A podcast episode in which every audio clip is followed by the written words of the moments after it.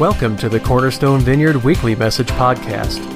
We are enthusiastic about all ages pursuing, experiencing, and having an authentic relationship with Jesus, others, and our community. Join us as we open God's Word and seek His direction in our lives.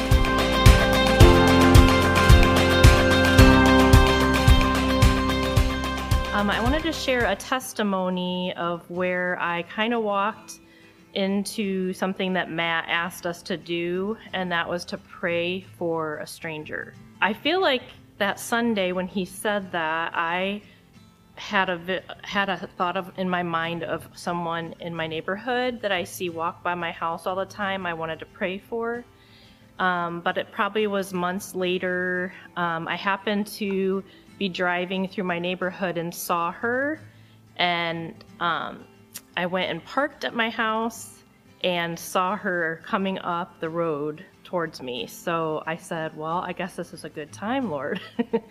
so um, I kind of walked up to her kind of slowly. She had her dog with her, and she walks almost religiously every day. I feel like I see her. And um, I just said, Hi, I just wondered if I could um, ask you. This might seem strange, but I wanted to ask if um, you would have anything that you would need prayer for.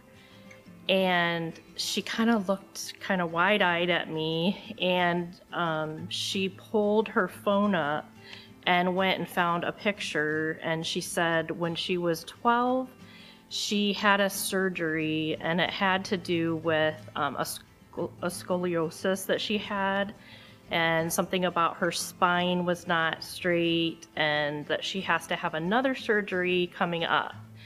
And so she said that was probably one of the things that she needed prayer for, as well as raising a grandson. So I just asked her if I could pray for her. I um, I didn't even lay my hands on her. I just started praying, and my prayer kind of went, Lord, would you please um, just touch Christine. Uh, Lord, I pray that she would feel your presence even now, Lord, knowing that you care for her.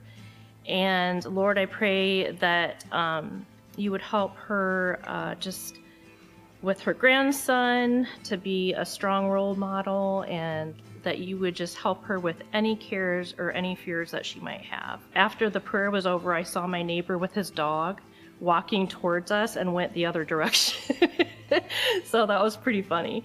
Um, but anyway, I just mentioned to her I was kind of a little bit of an introvert, that this was not something that was easy for me and kind of out of the ordinary.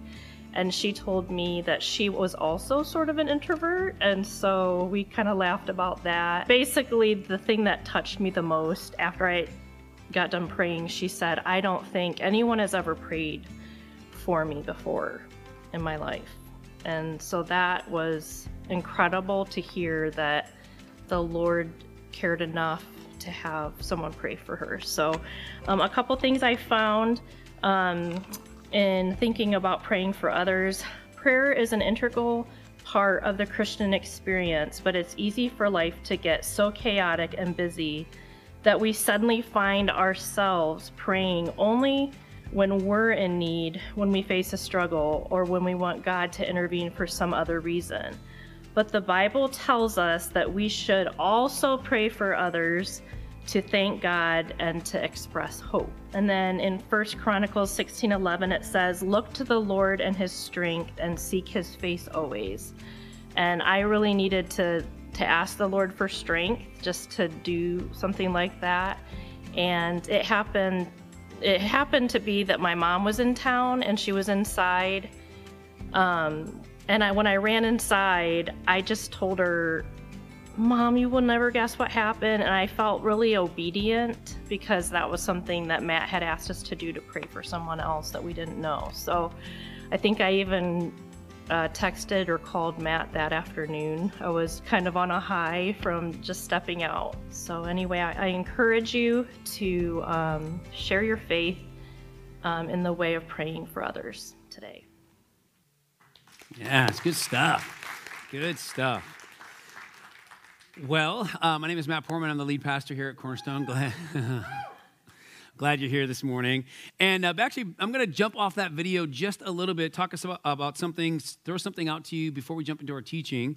Um, and that is uh, periodically over the last year, if you've been around here at Cornerstone, I've been throwing out these pray out loud challenges.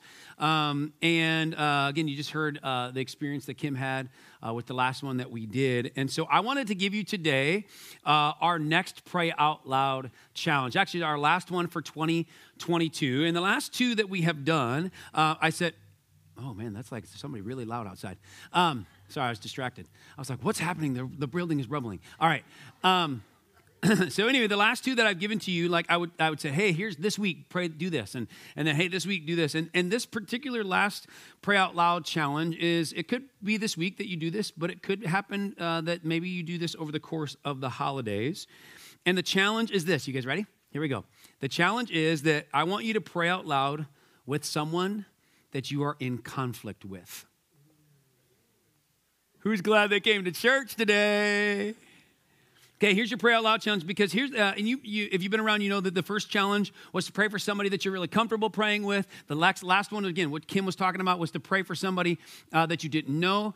And, and they've been pro- progressively getting harder. I think this is a lot harder to pray for someone that you're in conflict with. But here's the idea over the next few weeks and months, we are likely, every single one of us in the room, we're going to be in the room, in the building, with people that we are likely in conflict with because of the holidays, right?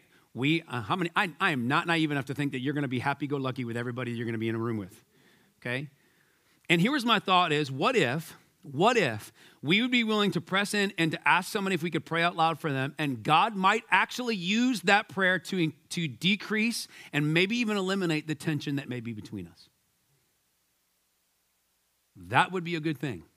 So I know that this is a challenge. That's why it's called a pray out loud challenge. Okay, I know this is hard, but I, I think it's worth maybe thinking about.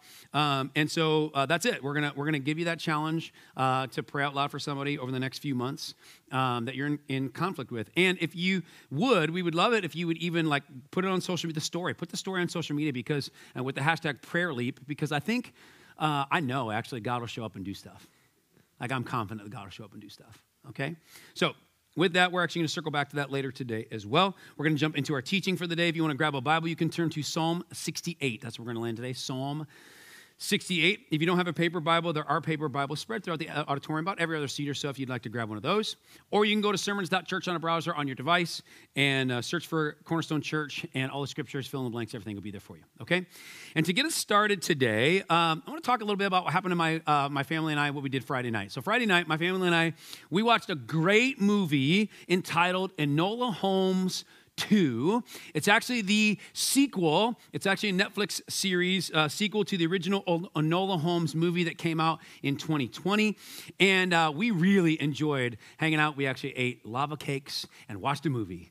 Uh, it was wonderful. So it was great. Um, but I talk about that, and I'll tell you why I'm bringing this up. But in both of these movies, in Enola Holmes 2 and Enola Holmes, you can leave those pictures up there just for a little bit. Uh, in, in, um, in both these movies, it, it stars uh, Millie Bobby Brown. Uh, she's the young lady there in the, in the middle. And she plays Enola Holmes, who is Sherlock Holmes's teenage sister okay and both films uh, are kind of the, the story unfolds of the adventures and things that she kind of finds herself in she's kind of her own super sleuth in her own right and those, so it kind of follows her story probably likely what very much sherlock holmes was when he was a young boy all right and, and the point of bringing this up beyond just to encourage you to watch these films they are absolutely entertaining, all right? So watch these films. But beyond that, um, is to, I want to talk about the uniqueness of Millie's character's name. You can bring up that, that other slide. Um, like her name is Enola. And she actually talks about this at the very beginning of the first film, film but um, a very unique name, right? Kind of a unique name. And she even says, Enola, if you may have noticed, backwards spells alone. And it's actually a foreshadowing of the, the way that the story in the very first film kind of unfolds, and Enola has to figure out how to live life on her own. But her name backwards is it spells alone. And, and so I started to think about, as a, because this was on my mind, because we watched this film, I started to think about the word alone. It, uh, it's a word that often brings with it a negative tone, doesn't it? Um, kind of a negative emotion and like being alone can often feel very like heavy can feel lonely, uh, so much so that for some of us in the room, like um, you're, you're in this room today and you feel alone.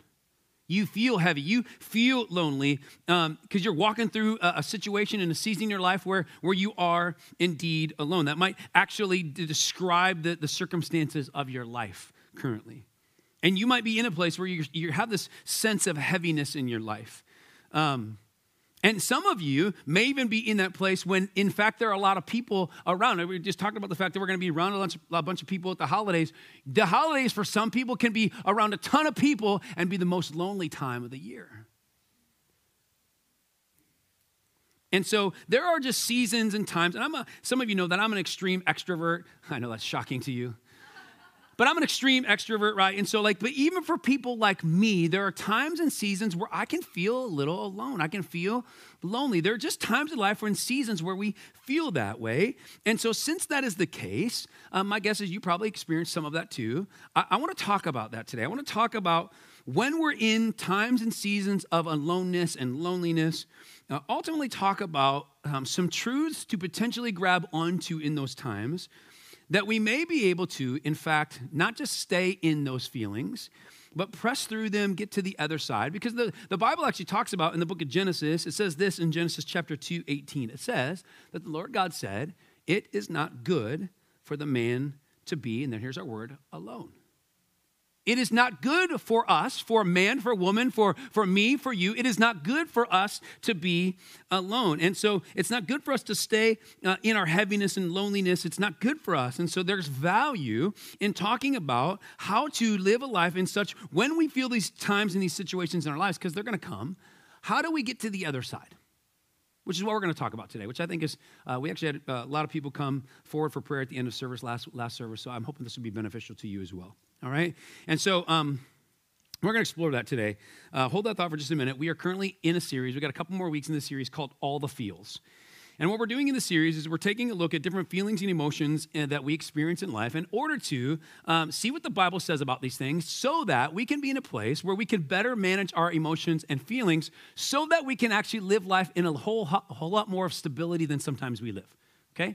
So the idea is, like, by the way, do anybody, anybody want to be more stable in your life? I want that in my life, right? And so the reality is, we're, we're talking about these things, looking at the scripture, trying to figure all this stuff out. And it's been super helpful, uh, I think, over the last few weeks. And today we're going to talk about how to manage our times and seasons of loneliness. And so our title this morning is All the Feels Lonely and Alone. All right? And so that's our title this morning. You can bring up that title slide. And uh, to give us a framework for what we're going to talk about, right, as I've just kind of teed this all up, is we're going to be diving into this psalm in Psalm 68, which I think gives us some, some significant things to grab onto, some truths to grab onto uh, in our lonely and alone time. So, Psalm 68, starting in verse 4, says this It says, Sing to God, sing in praise of his, of his name, extol him who rides on the clouds, rejoice before him, his name is the Lord. A father to the fatherless, a defender of widows is God in his holy dwelling. God sets the lonely in families. He leads out the prisoners with singing, but the rebellious live in a sun scorched land. And then we're going to add a couple of verses, skip to verse 19. It says, Praise be to the Lord, to God our Savior, who daily bears our burdens. Verse 20, Our God is a God who saves. And so, very short uh, little uh, chunk of scripture there, but I think in those verses, I see a couple of really important keys. Um, to consider when we consider this idea of loneliness and uh, when we're wrestling with these feelings of being alone. And, and I want to pinpoint a couple things uh, for you today, kind of point at some things, give you some things to write down. But before we do, I want to pray. So if you would pray with me as we do this. So, God, we, um, we come to you this morning. Um, just uh, putting this time of, of uh, digging into this text god into your hands because god we don't want to just uh, we don't want this time to be wasted. We want you to actually do something supernatural among us god that we can't do by human effort or my preparation but only what your spirit can do. So god i pray that you would you would do something. You would teach us. You would move some things over our time together today. And God, specifically, I want to pray before we move on for those that are in a place, in a season, in a time, God, where they might feel lonely and alone. God, I pray that through this time and through the rest of our uh, time together this morning, that you would just engulf them with your presence and your love for them. And this would be super helpful for them in this season. God, we give this, give this time to you. We want to honor with it. And in your name we pray, Jesus. Amen. Amen. All right, we have three points today, so buckle up with me. I'm going to try to get through this as quick as I can. The first uh, one is this the first truth to grab onto is loneliness doesn't stand a chance because parental wounds are supernaturally covered. You can write that down. Parental wounds are supernaturally covered. Now, I know, I'm just going to tell you up front, I know that might sound a little weird. We're talking about loneliness, now we're talking about parents. How does this all connect? I'll, I'll tell you, I'll connect it all, okay? But before we talk about a few things that, um, that I think are a few truths to dealing with loneliness in the here and now, I think it's important for us to dig a little deeper below the surface and first talk about, we actually see this in the text, talk about first our internal wounds. How many of you are very excited you came to church this morning? We're going to talk about our internal woundedness inside of our soul. Okay, we're going to talk about that in this point, all right? Um, because here's, here's what I think, and we, again, we see this in the text. I think sometimes the reason some of us feel lonely regularly has nothing to do with not having people around. Right? We just talked about the fact that many of us are going to be around some people in the, in the next few months, and you might be literally weekly being around people, and you might feel still the loneliest that you feel all year. And why is that? Well, if I can make this case, and I'm going to try to share, share this from the text, is that I think sometimes um, we feel this way because we are living out of our woundedness right? We, we uh, as human beings, we walk through things in our life, and other people wound us because we're human. And, and, and sometimes, for, for most of us in the room, right, sometimes those wounds can actually be from our parents. Do you know that every parent emotionally wounds their children? It's true. I mean, like, like, I'm not. I'm not saying that like people are like sinister, right? And, and they're they're int- intentionally trying to wound their children, like some people do, right? And we want those people to go to jail, right? Um, but like the reality is, is like uh, not like so for me as a dad, like I don't intentionally try to emotionally hurt my children. But the reality is, how many of you know I'm human? Oh man, come on, we're doing this again right? I'm human, and because I'm human, I- am not perfect. And because I'm not perfect, that means my imperfections of humanness actually go into my parenting and my child rearing, right? And thus, because of that, because I'm human and I'm not, I'm not perfect and I'm imperfect, right? My children actually get pain uh, created in them because I actually screw some things up sometimes. Let's be honest, right? Let, let, if you just be like, you just think about this in your head, right? It happened in your life right? It happened in your life, right? My guess is most of us, if not every single one of us in the room, can probably identify, pinpoint some emotional wound that we were given by our parents. Likely. I made a list this week. Whether that was the environment you grew up in, like some of you, maybe you walked in in your uh, in your family this way. Your your family, there was never to be an admission that something was wrong right? You had to have it all together all the time. We couldn't talk about issues in our house. We had to go pins and needles, right? Everything had to be perfect. Like, we had to sh- like some of you, you grew up in an environment like that. Some of you, you grew up in an environment where it was kind of like where I grew up, where it was World War III, 4, 5, 6, and 7, right? And it was hostile. So, so maybe that wound came from the environment you grew up in, or, or maybe for some of you, uh, there was a divorce in your family. I mean, you didn't choose to be in a position where you were in a broken family, but you find yourself in a place where you are in a broken family. Or, or, maybe for some of you, it was a situation that, that your dad or, or your mom, they, they worked all the time. They were gone all the time. And so they were just absent in your life. Or some people, they like the reality is you didn't even know your parent because they literally just left you. You see, the truth is every single parent wounds their children.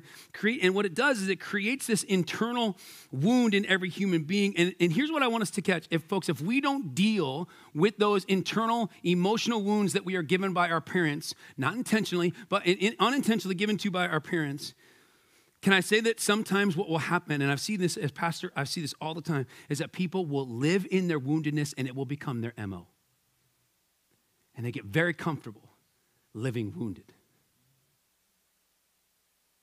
And, and I would even say this I've actually experienced some people that I would, I would even say that they are imprisoned by their woundedness.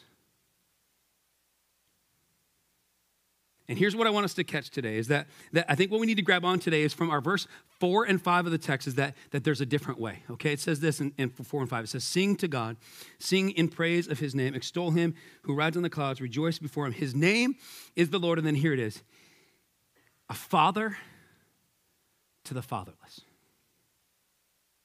He is the father to the fathers. Folks, here's what I want us to catch today. The truth is, is that if, if, this is our reality, if, if you're in a place where, where you might be living out of your woundedness and thus often feel lonely, here's uh, we gotta grab onto the fact that God is the God like who can actually heal the wound that you've been given. Amen. He can heal it. Every single wound that you've ever been given by any human being, especially even your parents, He can heal it. Loneliness doesn't stand a chance because God is the Father to the fatherless, the God who can cover, bandage, heal every single wound if we let Him. You know, when our parents, right, and, and, again, I'm not trying to say that they're intentional, some people do that, but when our parents are less than what we need them to be in those moments because they're human and we experience some fatherlessness or motherlessness, right, here's the beauty of a God of heaven is that He can come down and He can, he can heal that wound. And not just put a band aid on it, by the way, he can heal it. Look at this. Look at a couple scriptures. Jeremiah 30, 17 says, But I will, that's a promise, I will restore you to health and heal your wound, declares the Lord. Come on, somebody. Amen. Psalm 147, verse 3, I actually referenced a couple weeks ago. It says he heals the brokenhearted and binds up their wounds. Folks, we have got to come to the realization, one, of the fact that we've probably likely been wounded in some way by our parents, not because they wanted to wound us, but because they're just human. And we've got to accept that and say, okay, I don't need to live in the midst of this. I need to let God kind of come in and heal that and lift me up. I was actually thinking about my own life this week, and um, uh, I would say that there was a season of my life. There was a couple times. There was actually one time when I was in high school. This was kind of when I was really exploring Jesus. And I actually shared this first service that I remember. Well, let me before I get there. So some of you know that my woundedness. My my dad, uh, uh, in his alcohol, he had an addiction to alcohol that caused a lot of pain in my family. Um, he was a very quick-tempered man. Uh, which unfortunately I've actually grabbed onto some of those things in my life. And how many of you know we're kind of products of our environment? We either reject or embrace those things. And so there are things that I didn't want to embrace, but then there's some things I did embrace. And so I was, so when I was wounded by my dad in his addiction and his, um, in his uh, quick temper. And then uh, even in the fact that like my parents, I was, for a long time when I was in middle school, I was really excited about my the fact that my parents were still together. I had friends that their, their parents were just didn't divorce, divorced all the time, all, all over the place. And I was like, my parents are still together. And so I had to start a, kind of uh, wrestling with the fact that my parents were now uh, divorced. And so I was in this place when I was in high school that, that I, was, I was living wounded. And man, I was actually cried for service because my mom, I remember my mom one summer um, just crying out to God, I know. And then she even had a conversation with me to say, Matt, I hope that when you go to camp this summer, that you can give God your woundedness. And so I remember that in that, that place of my life and, and being there. But then a lot of stuff just kind of kept, you know, we get comfortable living wounded, folks. Like it's amazing how when we actually don't want to live that way and yet we get comfortable with it. So I started just kind of still living in my woundedness. And I remember there was a point right after college that I, I realized that I was living wounded. And so what I did is I, I set up an extended prayer session at the church. By the way, uh, in case you would love to do this, we now have the opportunity to offer that to you. There's information at your program for extended prayer at the church. And so, so I did an extended prayer session at the church. And and during the prayer, in the process of praying, because I did feel, feel in my life a sense of loneliness from my dad. Like, like the reality is, I, I, I went uh, to Taylor University, the, the best Christian college in Indiana. And uh, some of you, I know, right? So I went to Taylor, but you know, what? my, my dad never came and saw me when I was in college. My dad never saw what actually was a formidable place for my spirituality. My dad never came. Um, and, and I, my dad never came to where my first ministry job was in camp ministry. And so there was a sense of loneliness that I've experienced in my life post college uh, in, in, the midst of this. And so I, I set up this extended prayer uh, session. And so as we began to pray, the Lord often speaks to me in vivid images. And so I got this image of a golden treasure chest. And as we began to pray and come, okay, God, what do you want Matt to understand about the golden treasure chest? Uh, long story short, essentially, God gave me this message, folks. He said, Matt, though, you're, though you feel like your dad didn't treasure you, His actions would speak that he didn't really care to unveil who all you were. God said this to me. He said, Matt, I treasure you. And not only do I treasure you, but here's the thing I already know what's inside and I like it even more. And folks, when I got to that place and I felt like the Holy Spirit had revealed that to me, how many of you know what happened next? I bawled like a baby. I just began to weep and weep and weep because the beauty of the, the, beauty of a God in heaven is that he can, he can heal my human father wounds because he is the father to the fatherless. This is what he does. He himself can cover, bandage, heal every single wound that we've got. We, folks, do not have to live in the woundedness of human beings on this planet. We don't have to lose. We, we can choose to live a different way because of the King of Kings and Lord of Lords. He is the father to the fatherless. And, and so when our parents are, are less than what we need them to be because they're just human, right? The reality is, is that in those moments we can take those things to God and we say, God, Dad, can you heal this for me? And guess what? He will never deny that. He will never deny that in your life. And actually, one of the things that, um, that I've been trying to do over the last few years, because many of you know I have three children, and so again, there are certain things that I didn't, I knew for sure I didn't want to do in my life to be like my dad, and so I stopped those things. Like buck stops here, and I've been able to do those things, and other things I haven't. And so one of the things that I've been praying for my children uh, for most of their life if not all of their life, um, is this prayer. And they, you could ask them because they've, they've heard me pray this prayer. I, I prayed, God, will you supernaturally counteract the things that Leah and I do that will wound our children and have wound our, wounded our children? Because I know a God who can actually do that because this guy is imperfect, but the, how many of you know that we have a Heavenly Father who is perfect? Amen. And so I've been praying, God, I release my children to you, and I want you to supernaturally cover everything that I'm going to do that's going to wound them, everything that Leah's going to do that's going to wound them. Supernaturally, God, cover those things. Now, if that prayer is working, time will tell. But I will tell you something. So far, we, we are in the teenage stage of life with our children, and we love our teenagers. And, and they're chasing after Jesus. Folks, so here's the reality. Like, I could have decided to sit in my dad wounds forever, and guess what I would have done to my children? Same thing. It would have just been right. Just how many of you know there's, there's actually a thing in the scripture called generational sin?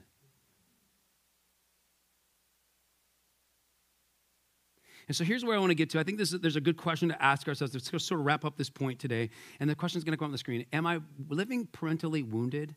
or parentally bandaged? Ask yourself the question Am I living parentally wounded or parentally bandaged? I think the answer to that, folks, may reveal some truth about how we may live our lives, and specifically, maybe why loneliness comes our way sometimes.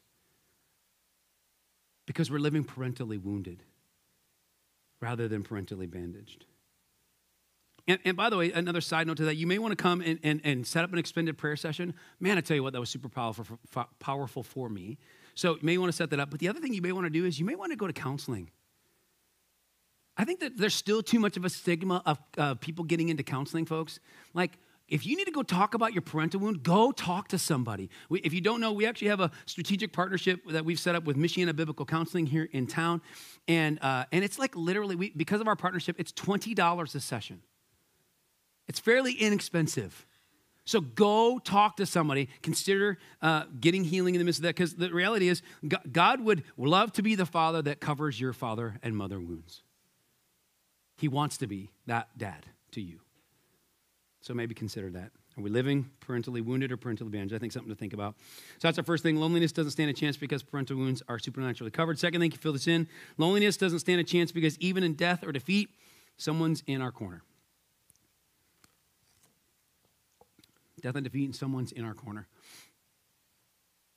If we look back at the text, it goes on in verse 5, and we already looked at this part of this. It says, His name is the Lord, a father to the fatherless. And here's what I want to talk about in this point is this, right? You can bring up that text, yeah.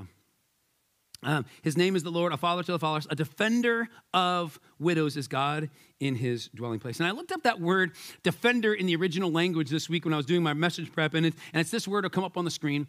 Uh, and it, and it, actually means advocate. And so, what this is saying is in this text is that, that God is the advocate for the widow, okay?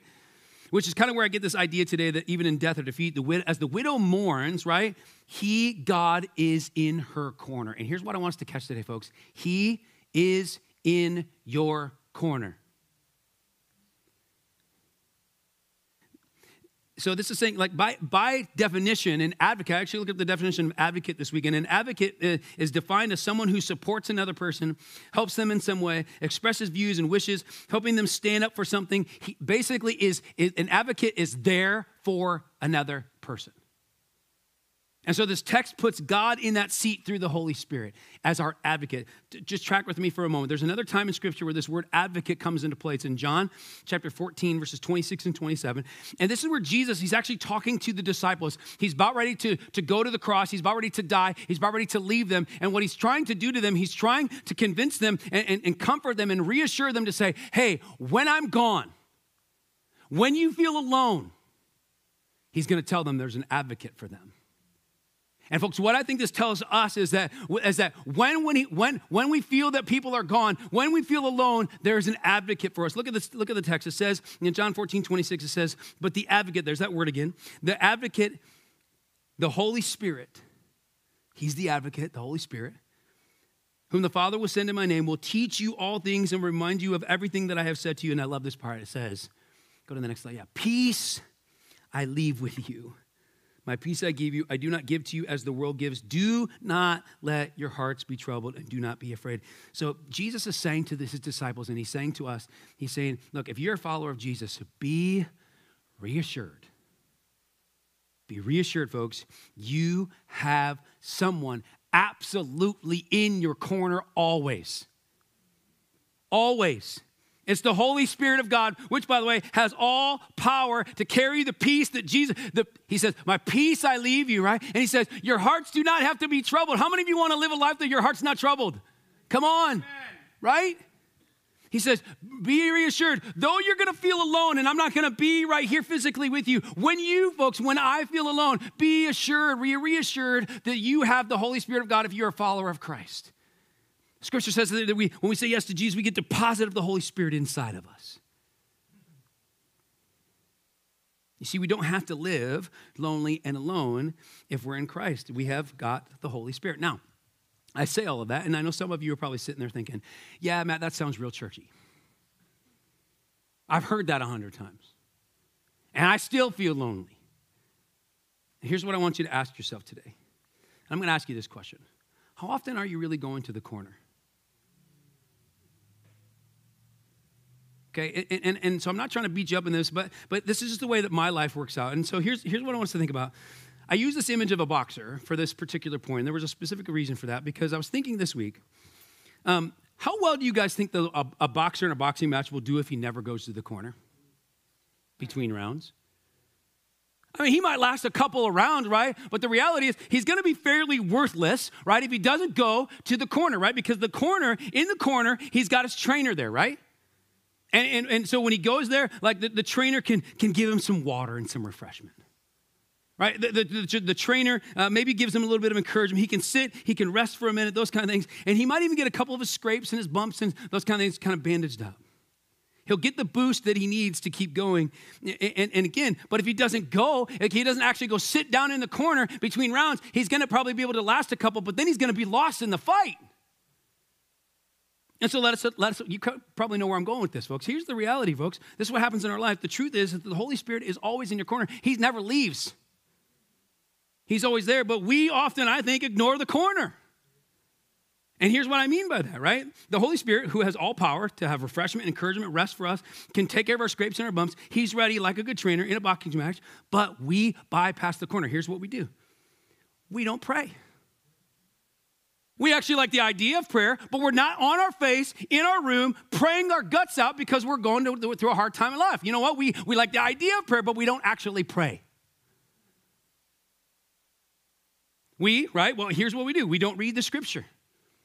We like the idea of what's in the scripture. Hey, I'll come to church and read, hear about the scripture. We don't actually open up the word of God and read the actual Bible, right? We skip our small group. We skip church. We don't slow down enough to get all the benefit. We bypass the corner. And then here's the crazy thing. And when we bypass the corner, then we actually have the audacity to go, well, gosh, I don't know why I'm still feeling this way.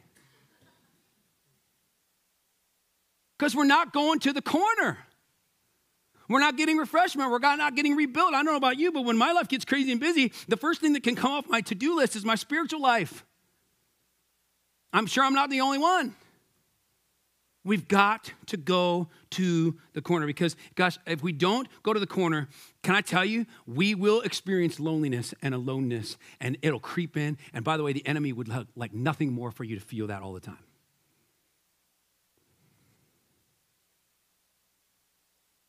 And here's the thing can I say, there's the thing. We should just do all the things. How many of you know that we should just do everything that Jesus did?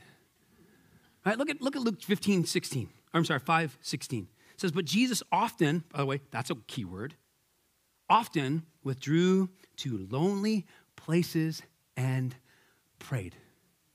So one, it was often, and two, it wasn't that he just was like, "Oh, I'm gonna go, I'm gonna go sulk in the corner." He prayed. He spent time with God. He went to the corner. The King of Kings, Lord of Lords, his Father in heaven there is something there, and I don't know about you, but I think I don't, I, just know in my own life, I just don't go to the corner when life gets tough. I actually try to figure it out on my own. So the question for us, folks, is if we're feeling lonely and lonely in those times, are we going? Are we going to the here's the other question. Are we going to go? Think it's something to think about. So that's point number two. Loneliness doesn't stand a chance because even in death and defeat, someone's in our corner. Last thing, loneliness doesn't stand a chance because family matters. You can feel that. Family matters. Um, you may have actually caught this when I was reading the text originally, but it says in verse 6 of our text, it says, God sets the lonely in families. He leads out the prisoners while uh, prisoners with singing. And folks, so here, I just want to simply say family matters family matters. This verse actually speaks of the value and the benefit of the family unit. I mean, the truth is, often, at least that's the way it plays out in my life, when, when I feel like I have no one else in the world, can I just say that my family, whether that's mom, uh, even my dad, uh, brothers, sisters, aunts, uncles, my, my wife, my, my kids, right? They can be the people that when I have no one else in the world, they'll be the people that I run to. Right? You probably experienced that, right? You have people in your life. Mostly, uh, most likely, every single one of us either have an immediate or extended family member that when life gets tough or, or would get tough, we would run to them. And so there's value in family to, to keep loneliness at bay. God designed family for many things, and but this is being one of them to keep loneliness at bay. And so I think it goes without saying that it's important to keep our family relationships healthy. It helped keep us, uh, it, it, I actually put it in my notes this way uh, it's, it's important for us to keep our loneliness safety net intact and strong. But uh, if you're anything like me, how many of you know families can be messy? I, I, my guess is there's not a single person here that doesn't have some messiness in your family, right? And so these people are actually supposed to be, are, are, are um, gosh, some people don't even we don't even talk to some of these people.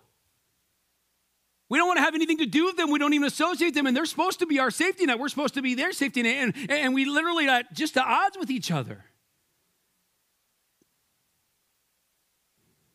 So, folks, this is why, go to the prayer out loud challenge. This is also part of why I think that we're going to need to pray out loud for people we're in conflict with. Because here's my thought this week man, how cool would it be that if we would actually press into this and, and a simple conversation and prayer could bring healing that we've been seeking for 20 years?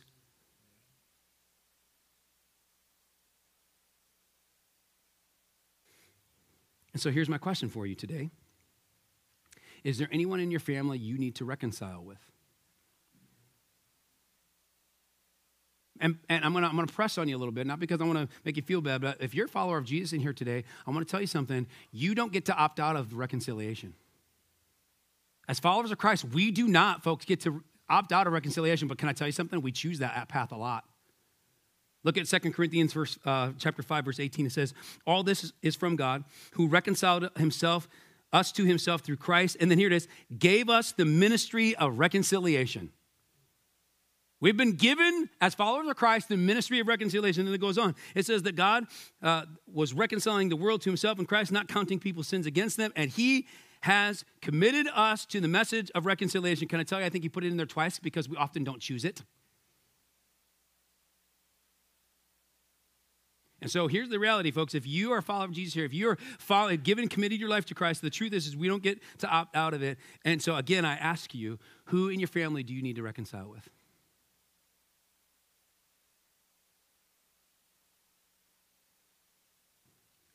Can I say that if you feel lonely and alone today, or maybe often, can I say I think there's something to think about in the midst of the of who we need to reconcile is because our safety net, our alone loneliness safety net is supposed to be the family. It's what God's design has been. And so, with our text and our conversation today, what, what, what, how often we feel this, and the, gosh, family just matters, folks. And we ought to do all we can to live it in a way that we can be in the ministry of reconciliation and connected to each other so that we can be have a safety net and so our family can also have a safety net through us. Can I, and, and I know I, what I'm saying is not easy. But can I tell you, I think we've given up way too much. We've got to press back in. And so uh, we're going to get ready to close here in a minute. But before we do, I think there's one other piece of this that I want to think, make sure to mention today. Um, and that is, you may have noticed that when I brought up the word family, I had the word family in quotes. And there was a reason for that because, um, folks, I want us to know, though, that um, family can also always be found. Family can also always be found. And what I mean from that is a spiritual sense. Like finding a group of people to call family uh, spiritually, like a church family, like I know so many of you have done here at Cornerstone, it is key to making sure that loneliness doesn't have a chance in your life. It actually reminded me this week of the text in uh, Ecclesiastes chapter 4. Some of this text you might know, but it, it actually starts at the beginning of this, and I, and I think this often gets skipped. It says this in verse 8 it says, There was a man all alone. He had neither son nor brother. And so, what we're told of this guy, this is all we know, right, is that essentially, like, it seems like this guy has no family. Like he's got no family, all right? Maybe his parents died or something. He doesn't seem like he has any brothers. Uh, he has had no children, okay? And so he's, he's alone. But it goes on, right? It says this in uh, the next, next verse. It says, There uh, was no end to his toil, yet his eyes were not content with wealth. For whom am I toiling, he asked, and why am I depriving myself of enjoyment? This too is meaningless, a miserable business. And this is probably then the part that you actually know. If you've been around the Bible, it says, Two are better than one because they have a good return for their labor. If neither of them, if either of them falls down, one can help the other up, but pity anyone who falls and has no one to help them up. Also, if two lie down together, they will keep warm. But how can one keep warm alone? Though two, one may be overpowered, two can defend themselves. A cord of three strands is quickly is not quickly broken. This, uh, what I love about this is that this indicates again this idea that often gets skipped over with the idea of the fact that the man was alone. Right? This indicates that though he had no family, he still was in need of other people. And a church family, folks. Here's what I want to say: a church family can can be the family where you can be picked up when you fall. Amen. I like you right up here. That's good. Folks, family can always be found through the body of Christ. And so I say to some of you, if you find yourself in the spot where this guy in Ecclesiastes found himself, where you don't have family around, can I beg you to plug into this family? Do our discipleship pathway. Don't isolate yourself. Again, by the way, the enemy would love nothing more than just to get you isolated by yourself and pin you down there. And here's what I would ask you do the exact, uh, exact opposite of that and literally plug in, be here every week. Like, just shut. How many of you, gosh, I would just love to shut the enemy up sometimes. Amen. And so, you know what? To shut the enemy up in your loneliness is to actually show up to stuff. Come to church, get in a group, serve somewhere. Like, like go ask somebody, like, hey, can we have coffee? I actually had coffee on Friday with a guy in the church who usually comes to first service, and it was awesome. Go do the exact opposite of that. I would love to. Can we be a church that does this? By the way, it's why we say relationships at our core because this is what I would I do not want a single person who's part of Cornerstone Church to walk out week after week and feeling alone. This is what the church ought to be, folks. The family believers being there for each other. Can we be that? Let's be that with each other. But by the way, that takes two, two sides. You got to be willing to, to actually step into something, but you also got to be looking for the people to, to help and step in with too. So I think as I wrap this up, um, Abby, you can come on it and get, start getting ready. Worship team, you guys can come. Um, I, I think this is some important stuff to think about, like our actual family. How's that? How's that, how those relationships, folks? How are those relationships? As how, how and as well as how much are we doing in the body of Christ. I think I think it matters. Okay, it's good stuff to chew on. So our, our last point then: loneliness doesn't uh, stand a chance because family matters. I'm going to close today as the worship team comes gets ready. Um, I'm going to close by showing you a video clip. It's actually the, the last final speech of the end of the Enola Holmes first movie, um, and I think it actually wraps up pretty well everything that we've been talking about today. So take a look at this. My name is Enola, which backwards spells alone. To be at home, you must find your own path. My brothers have. My mother has. And I must too. But I now see that being alone doesn't mean I have to be lonely. Mother never wanted that. She wanted me to find my freedom, my future, my purpose. I am a detective. I am a decipherer. And I am a finder of lost souls. My life is my own. And the future is up to us.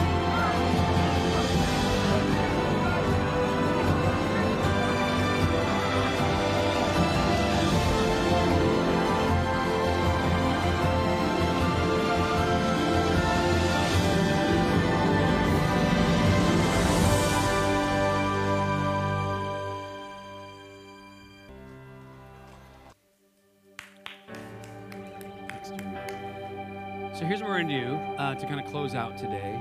Um, you can sit down for a second. Um, I love the end of that movie because she says there at the end, right? The future is up to us. And folks, here's what I think the Lord tells us through the text we looked at today is that truly that that's the case. The future is indeed up to us.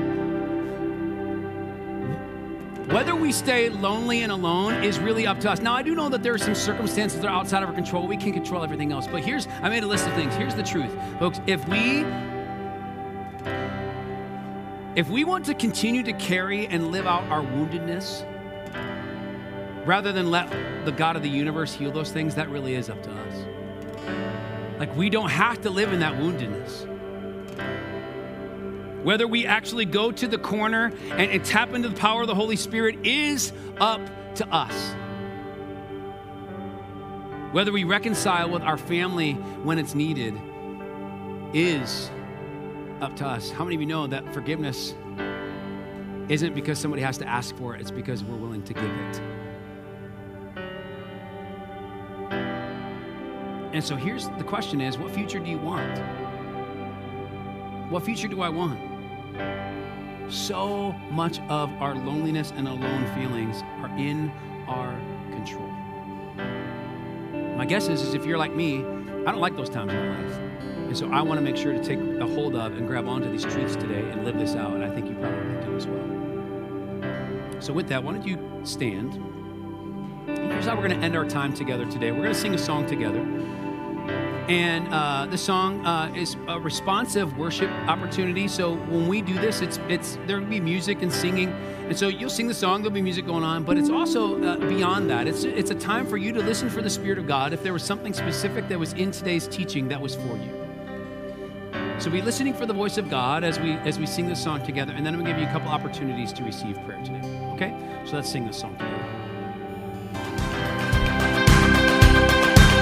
Thanks for joining us this week. We pray that you are challenged and blessed by this message, and that you find application for it in your life as God leads you through this week. For more information about us, please visit our website at cornerstonevineyard.church.